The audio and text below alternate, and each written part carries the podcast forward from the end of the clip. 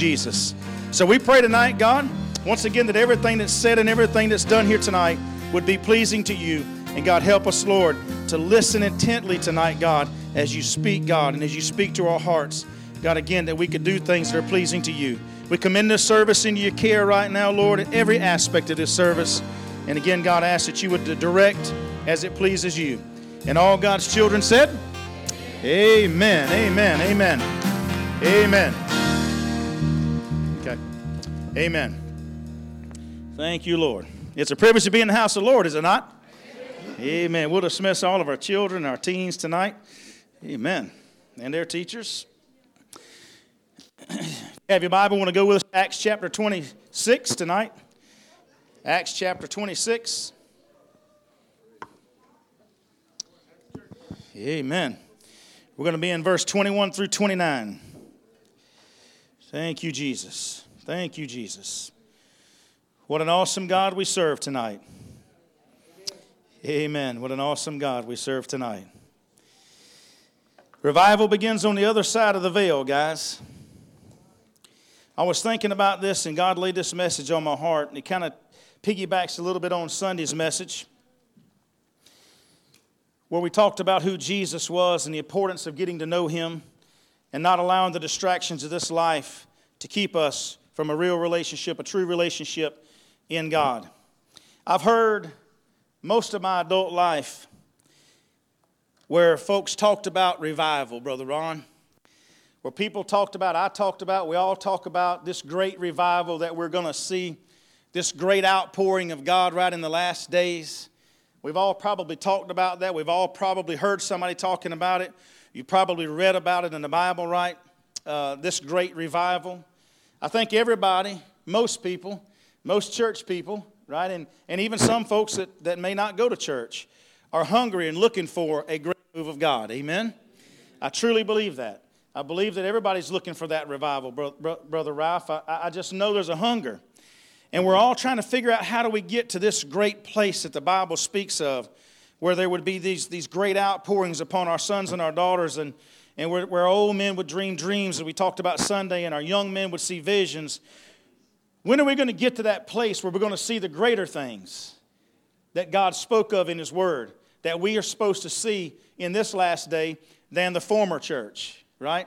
Prior to you and I being here, okay? We're supposed to see greater things. That's what the Bible says. And I'm looking for that. You're looking for that. A lot of people are looking for that, Pastor. They are.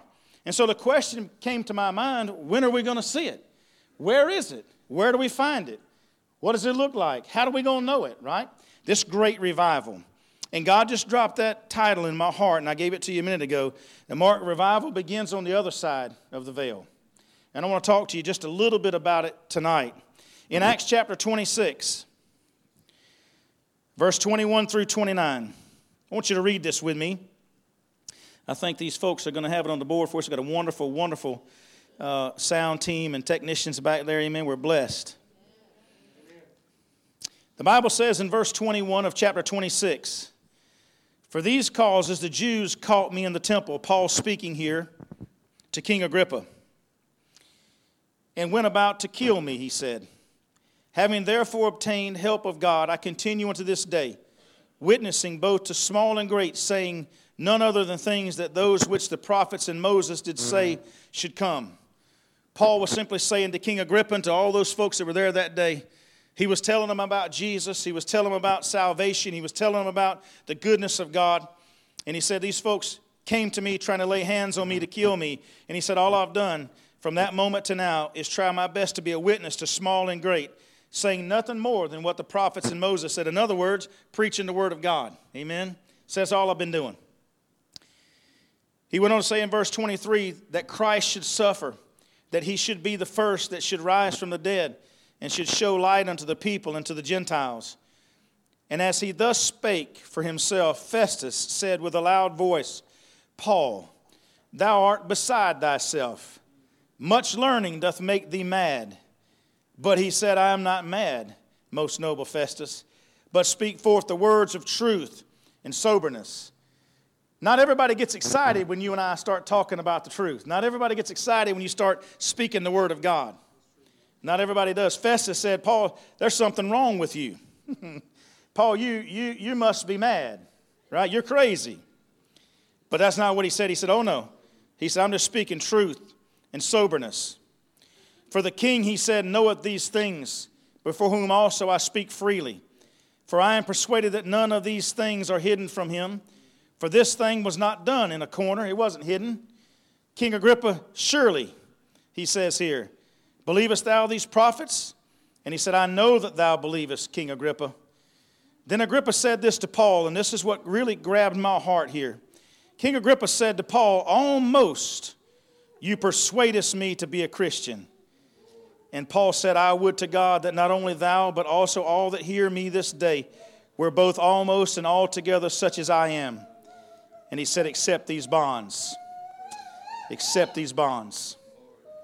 I want you to go back to the Lord with prayer with me tonight. Praise your holy name, Jesus. Oh, we love you tonight, God. Hallelujah. Hallelujah to the Lamb of God. We praise you tonight, Jesus. Have your way, Jesus. Touch your children tonight, God. Prepare our hearts and our minds, God, our souls to receive. In the name of Jesus Christ. Thy will be done above all things tonight, God. Father, I pray, Lord Jesus, that your words will not return to you void. But God, that everybody here tonight, God, would hold fast every word, God, that's spoken. Father, we thank you for your word. We thank you for your presence. We thank you, Lord, for what you're going to be doing in each one's lives. For God, we truly seek you tonight, your will, your truth, in all that we do, God. And Father, as King Agrippa said here, he almost was persuaded. He got up to the veil, but he turned back. Father, we pray tonight, God, once again as we look into your word, Father, that you would be pleased, and God, that you would help each one of us to continue to press forward in all that we do. In Jesus' name. In Jesus' name. Look at your neighbor and say, almost. Almost. Do you know what almost means? Not quite. Almost means just a little bit further, right? Almost means we almost achieved, we, uh, we, we about got to the place to achieve whatever it was we're trying to achieve. We got close, but as they say, no cigars. Is that right? We got close, but no cigars. I mean, we got to the place that we could see it, smell it, touch it, but something happened. Revival begins beyond the veil. I was thinking about the day that Jesus died on the cross, a little under 2,000 years ago. The temple was still there, it was still built, right there it sat. Jesus was on, on Golgotha or Calvary, which from where the temple would have been would have probably been in the neighborhood of about maybe a quarter of a mile or something like that from from where uh, the temple was to where Golgotha was, not very far. Jesus hung on that cross that day, and as he took his last breath, you remember what happened in the temple. The Bible says that the veil was rent in two from the top to the bottom, torn in two. And when it was torn in two, what do you think happened in the temple? What do you think happened? The Holy of Holies was revealed. Amen? See, in the temple behind the veil was the most, that was the most holy place, or the holy of holies. That's where, that's where the Ark of the Covenant sat, and the presence of God would come down and meet with them there. Okay? That's where he would come down and meet with them. And so, as soon as that veil was torn in two, it exposed the Holy of Holies. And this is what God laid on my heart as I was looking into this message. I can imagine there were still some folks in the temple. Amen? I don't think everybody was probably gone in the temple. Again, I, don't, I haven't read that. I just got to believe there was people in the temple. Why do I believe that? Because the Jews didn't believe that Jesus was the Son of, of the Son of God. So they were still trying to carry on the temple worship. So I had to believe there was a couple of folks there. and just work with me. Maybe one of those folks was Jewish, maybe one of them wasn't. Maybe, maybe they were just kind of in the area. Or maybe both of them were Jewish, given the fact they were in the temple. I don't know. But when that veil tore in two, I could just picture two things happening. One, the fellow that's the staunch Jew probably turned his back and thought, oh my goodness, right, I can't look upon the Holy of Holies because God's righteousness is so righteous, and because I'm a sinner, that it would consume me, right? In the Old Testament, that's kind of why the temple was built. That's why, the, that's why the veil was there, not because God wanted to be separate from his people, but simply because our sins could not stand his righteousness, right? And that's why they had to sacrifice. That's why Jesus came.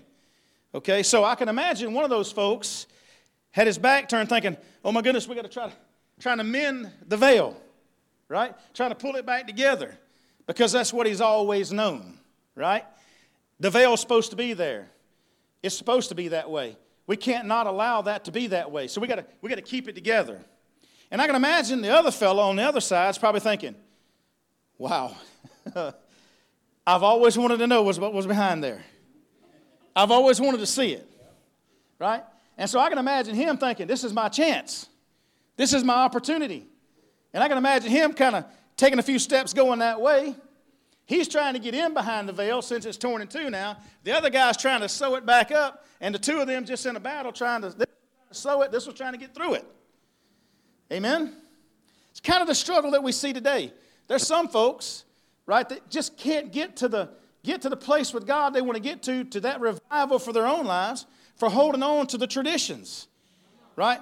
They've been all their lives trying to get to the Father, and now they have an opportunity because Jesus died for their sins and they can't see it, and they're just continuing to, they're trying to cover it back up when all the while they're trying to get to it.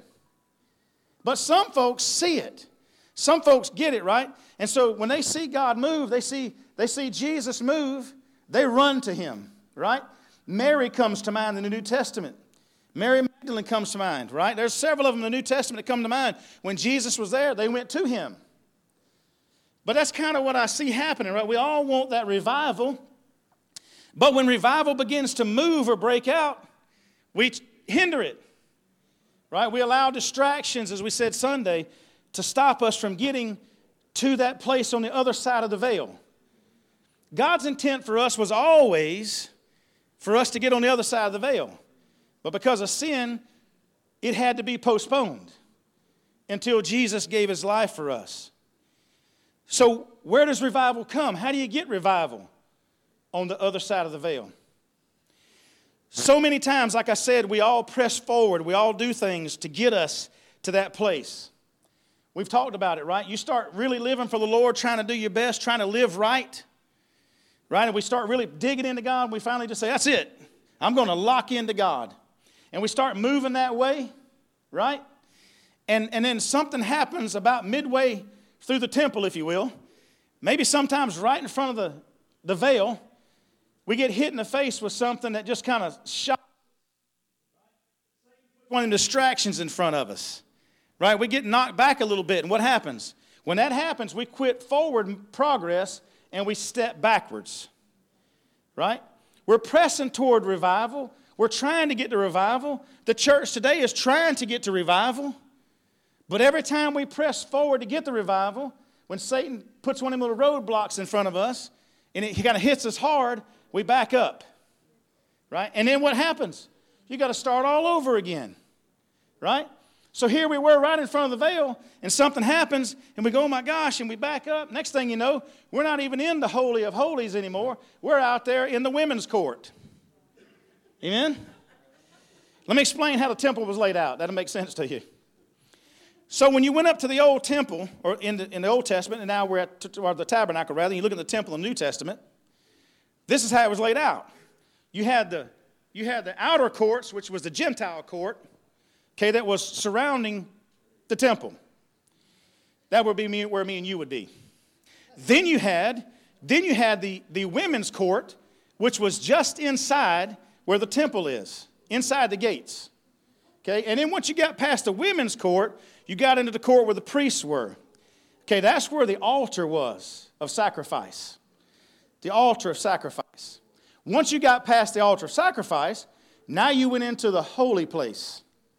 Okay, and inside the holy place, when you walked through the holy place, this is where the priest would go. You had the menorah or the light on the left, on the right, the, the, the bread of showbread, or the uh, table of showbread, and then right in front of the veil was the altar of incense. And then you had the veil. Behind the veil was the most holy. It's where we said a minute ago the Ark of the Covenant was, where God's presence was. So we get, a lot of us get right there. Man, we get to the place we can see the veil, if you will, spiritually speaking, and if something happens, and we find ourselves outside the holy of or the most holy, into the women's court, and if we're not careful, we're outside in the court of Gentiles, and before you know it, we ain't even in the, we ain't even on the campus anymore. And that's where we say, God, where did you go? What happened? I was so close. But it's not God, it's us. Amen? Jesus made a way for you and I to approach the throne of God. When he gave his life for us, that veil was torn to not be put back up. Amen? Ever since Jesus died, it seems like we've tried our best to put the veil back up. Right? Every time God begins to move or pour his spirit out on a church, sometimes it seems we'll ride that for a while, and then what we do is instead of just continuing on and just getting right up on God, Brother David, we just we just start, we get to the, t- we get to the veil and we start thinking, well, this doesn't look right. I'm, going to fix it. And we start, we start trying to, you know, put God again behind the veil. But Jesus said that, he, that when, when he set us free, set us free indeed, right? And so when he died on the cross, it made it possible we could stay in the presence of God. Amen? Here's the, here's the reason why Jesus is the high priest. And if we've got Jesus in us, he said in his word, he called all of us priests. We now have the authority through Jesus to approach the throne of God without having to go through another man. Right? So, revival begins with us. You've heard people say that, right? Lord, let revival begin in me. That is the right answer because you're a priest and I'm a priest. If you're truly saved, truly blood bought, truly forgiven of your sins, if Jesus is in your heart, you are a priest according to the Word of God. You have the authority and the privilege of approaching God's throne. Amen? And talking straight to God and not to anybody else. Isn't that awesome? We don't have to worry about, I told that guy this. Did he mess that up? What if he gets up to, up, to the, up to the Holy of Holies and he's making petition for me, and I told him I needed a Toyota, and he said, no, nah, he needed a bicycle. right? I mean, he just messed it all up. But we don't have to worry about that. Now we can do it for ourselves. Revival, Brother Ricky, starts with us. We can start that revival. We don't need to wait on revival. We don't have to we don't necessarily have to have to pray or seek, although we do, but I mean it's at our disposal. Just go get it. Amen. When he revealed the Holy of Holies or the, or the Ark of the Covenant or the place where God was to us, he just simply said, Come and dine. Amen. He set a place for you and I at the table of God when that happened. He set a place for all of us. Your name is there. You've got your plate set, your cup, your knife, your spoon, your fork. It's there. Your napkin, Sister Lynn, it's there. All we have to do is just go sit down. Pull up and sit down and dine with God. Amen? How long can I stay there? As long as you want. Amen? There's no time limit on God. He would love for us to stay right there. But see, what happens sometimes is life gets busy, and we say, Lord, I've enjoyed it. I'll be back next Sunday. Lord, I've enjoyed it. I'll be back next Wednesday. Lord, I enjoyed it. I'll see you next couple of weeks. Right? Well, thank you, Lord. The meal was good. I'll see you soon. Hold my spot. Amen. Save my place. You ever, you ever, well, you might not have said it like that. But we've done it if we're honest sometimes, right? But God said, Where are you going? What's your hurry? Right? Can't you hear God saying that? It's good to see you, Mark. What's your hurry? Can't you stay a little bit longer? Jesus made a way for us to do that. And revival begins on the other side of that veil. What we have to focus on as children of God tonight, church, is don't let the distractions or the hindrances keep you from getting beyond the veil. The veil was just a, a hindrance. It was necessary in the Old Testament, but in the New Testament, it's not necessary, it's a hindrance. Because the Bible clearly said here that nothing shall separate us from the love of God. Nothing. Nothing. Now, look, I come from where, well, I'm from Jacksonville, North Carolina, but I've lived here most of my life in Ware Shoals area. And where I come from, nothing means nothing. Zero. Now, there's a lot of folks out there today that will try to break down nothing to try to show me that nothing is something, but you've come along too late to, to tell me that. nothing is nothing. Nada. Zero. when my dad said, You ain't getting nothing for cutting the grass, I got nothing. Zero. All right?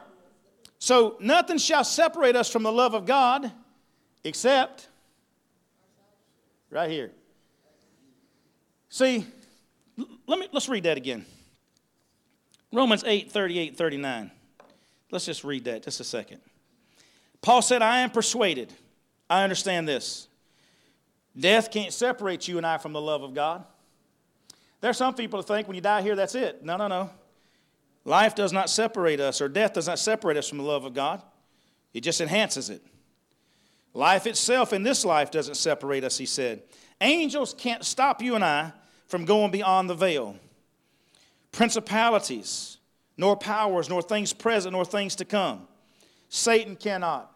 A third of heaven's angels cannot.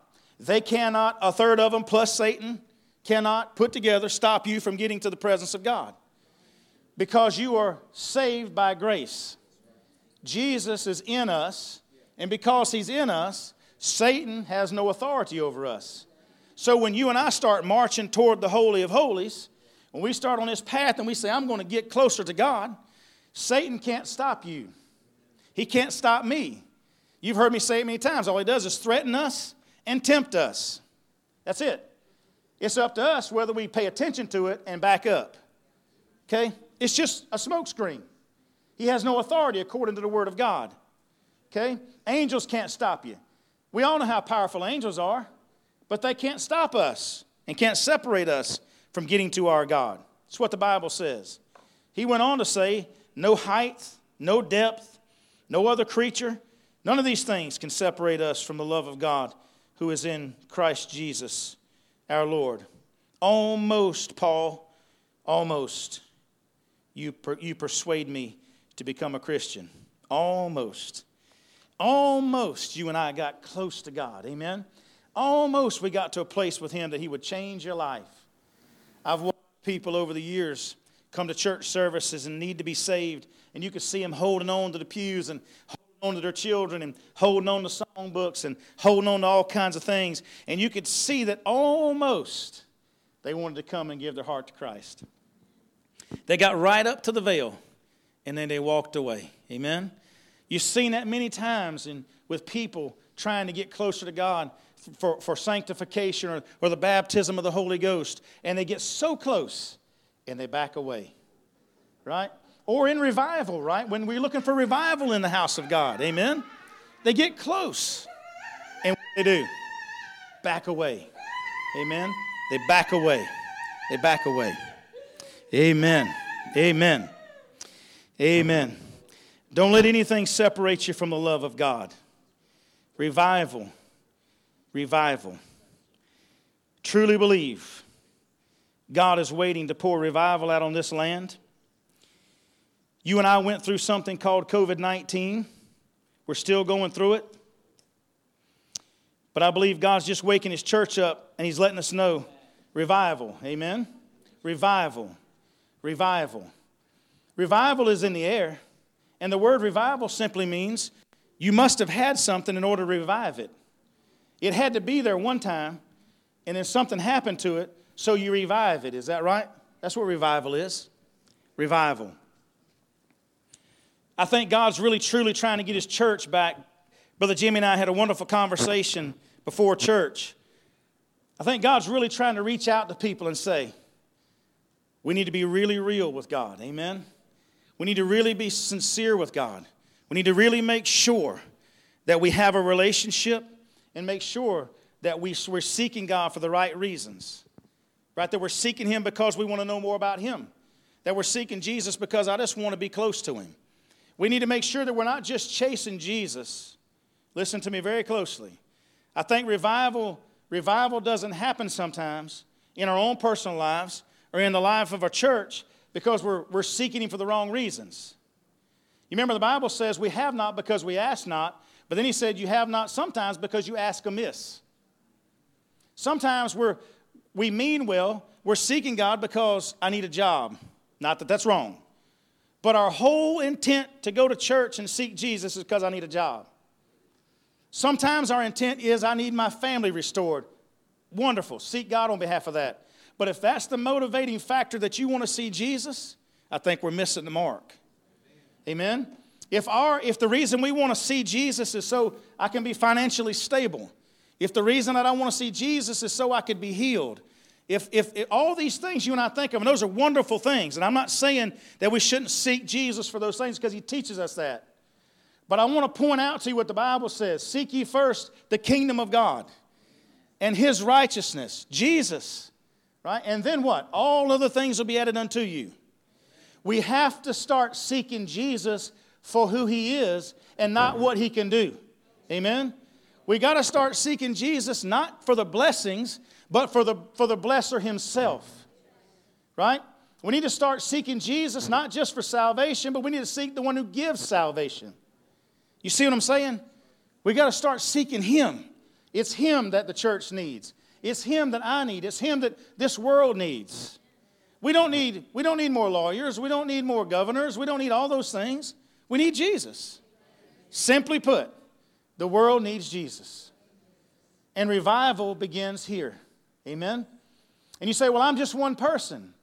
Yes, but one person also starts forest fires. Amen? You ever heard Smokey Bear say that? You can prevent forest fires. God's saying you set one. Amen. You can set it on fire. Amen. Stir up the gift of God that's within you. That's what he said. Fan the flames. Fan the flames.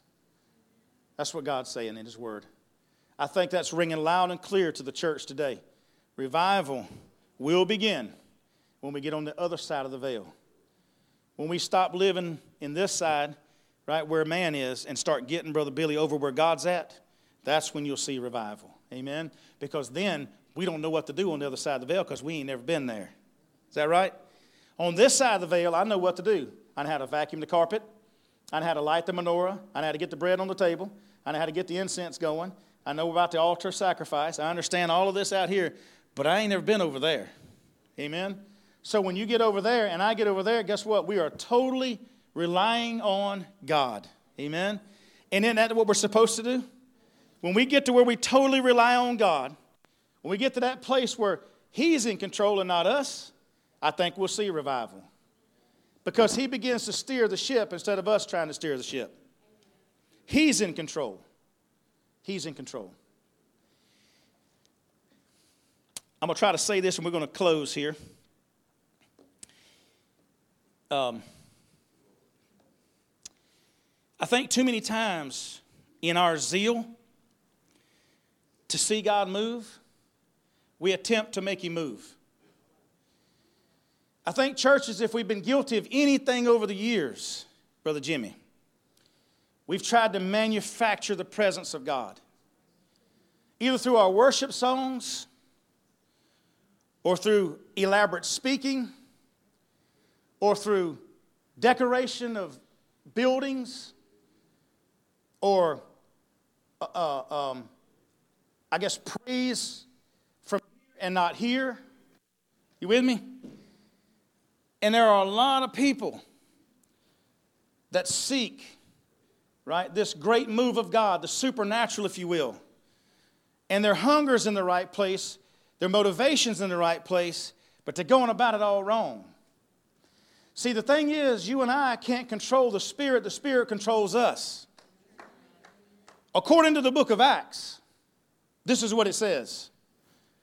When the Spirit of God began to move in the upper room that day, the Bible says that there was a sound of a mighty rushing wind. Okay? Not, they wasn't fans then, they didn't have the electricity to do it, right? So it had to be a move of God. Is that right? And the Bible says that the Spirit fell upon them all in the upper room, 120 of them, as of, a, as, as of cloven tongues of fire. Amen. Just set on them. And the Bible says they all began to speak in other tongues. Quote that with me if you know it. As the Spirit gave the utterance. As the Spirit gave the utterance. Remember that. That revival begins on the other side of the veil. And revival begins in us as we seek and approach, but the outpouring comes from God. Amen? Not from a man, not from anybody else, but from God. We got to get hungry, guys. We've got to get, um, or maybe you're already there, and maybe I got to get there. I'm not sure. I don't want to say that. Some of y'all may be there. But I got to get more hungry for God. I got to get I got to get super excited and I've got to make sure that I've got the spiritual energy to get from the outer court all the way through the temple, through the tabernacle, beyond the veil. Amen. And don't stop till I get there. Amen. All of us got to make sure that we do that. And the only person that can do it's us. We got to prepare. We got to get ready. Long distance runners don't eat me and get up in the morning and think, I'll run a 25K. They'll go 25 feet. There's preparation. You've got to eat proper. You've got to exercise proper. You got to you got to hydrate properly, right? Running the race is awesome, but finishing it is even better. Amen. And the great thing with God is there's no first and last. He said the first shall be last and the last shall be first. All God's saying is for goodness sakes, run. Amen. Prepare, get ready, run. Right? The veil's open. There's nothing going to stop you anymore. Just get here, right? Get here. And so that's what I want us to do tonight. I'm going to ask our worship team to come. And I want us to stand if you're able to stand at all. If you're not, God understands. He understands. But I really want to see tremendous revival break out in this church and churches around the world. But I'm not talking about in this building. I think a lot of times folks think that revival is when church comes together in a congregation and we have a seven day a seven day thing where a different preacher preaches or the same preacher preaches for seven days. And those are revivals, and sometimes those are good too. But the revival I'm talking about is right here. And man, it just starts a fire in all of us, and we start being the church. See, the church is really outside the walls, right? We're supposed, to, we're supposed to be so on fire that, man, everybody we come into contact with on our jobs and at work, and it, or at work and job, same thing. House, wherever it is, schools, BI-LO, wherever, but you're so excited that you're spreading the gospel. Amen? That's revival. Revival begins when people begin to be saved and they see the presence of God and they feel the presence of God and it's changing lives. Amen? That's revival. Not just when you come together in here, but it's when He moves. Amen? Everywhere. Amen? through us and in us. Amen? You with me? Revival. Lord, it begins on the other side of the veil. Amen. I want you to close your eyes with us here tonight. I appreciate you being here. I appreciate you taking time to listen. I pray that you would go back and read Acts chapter 26. Go back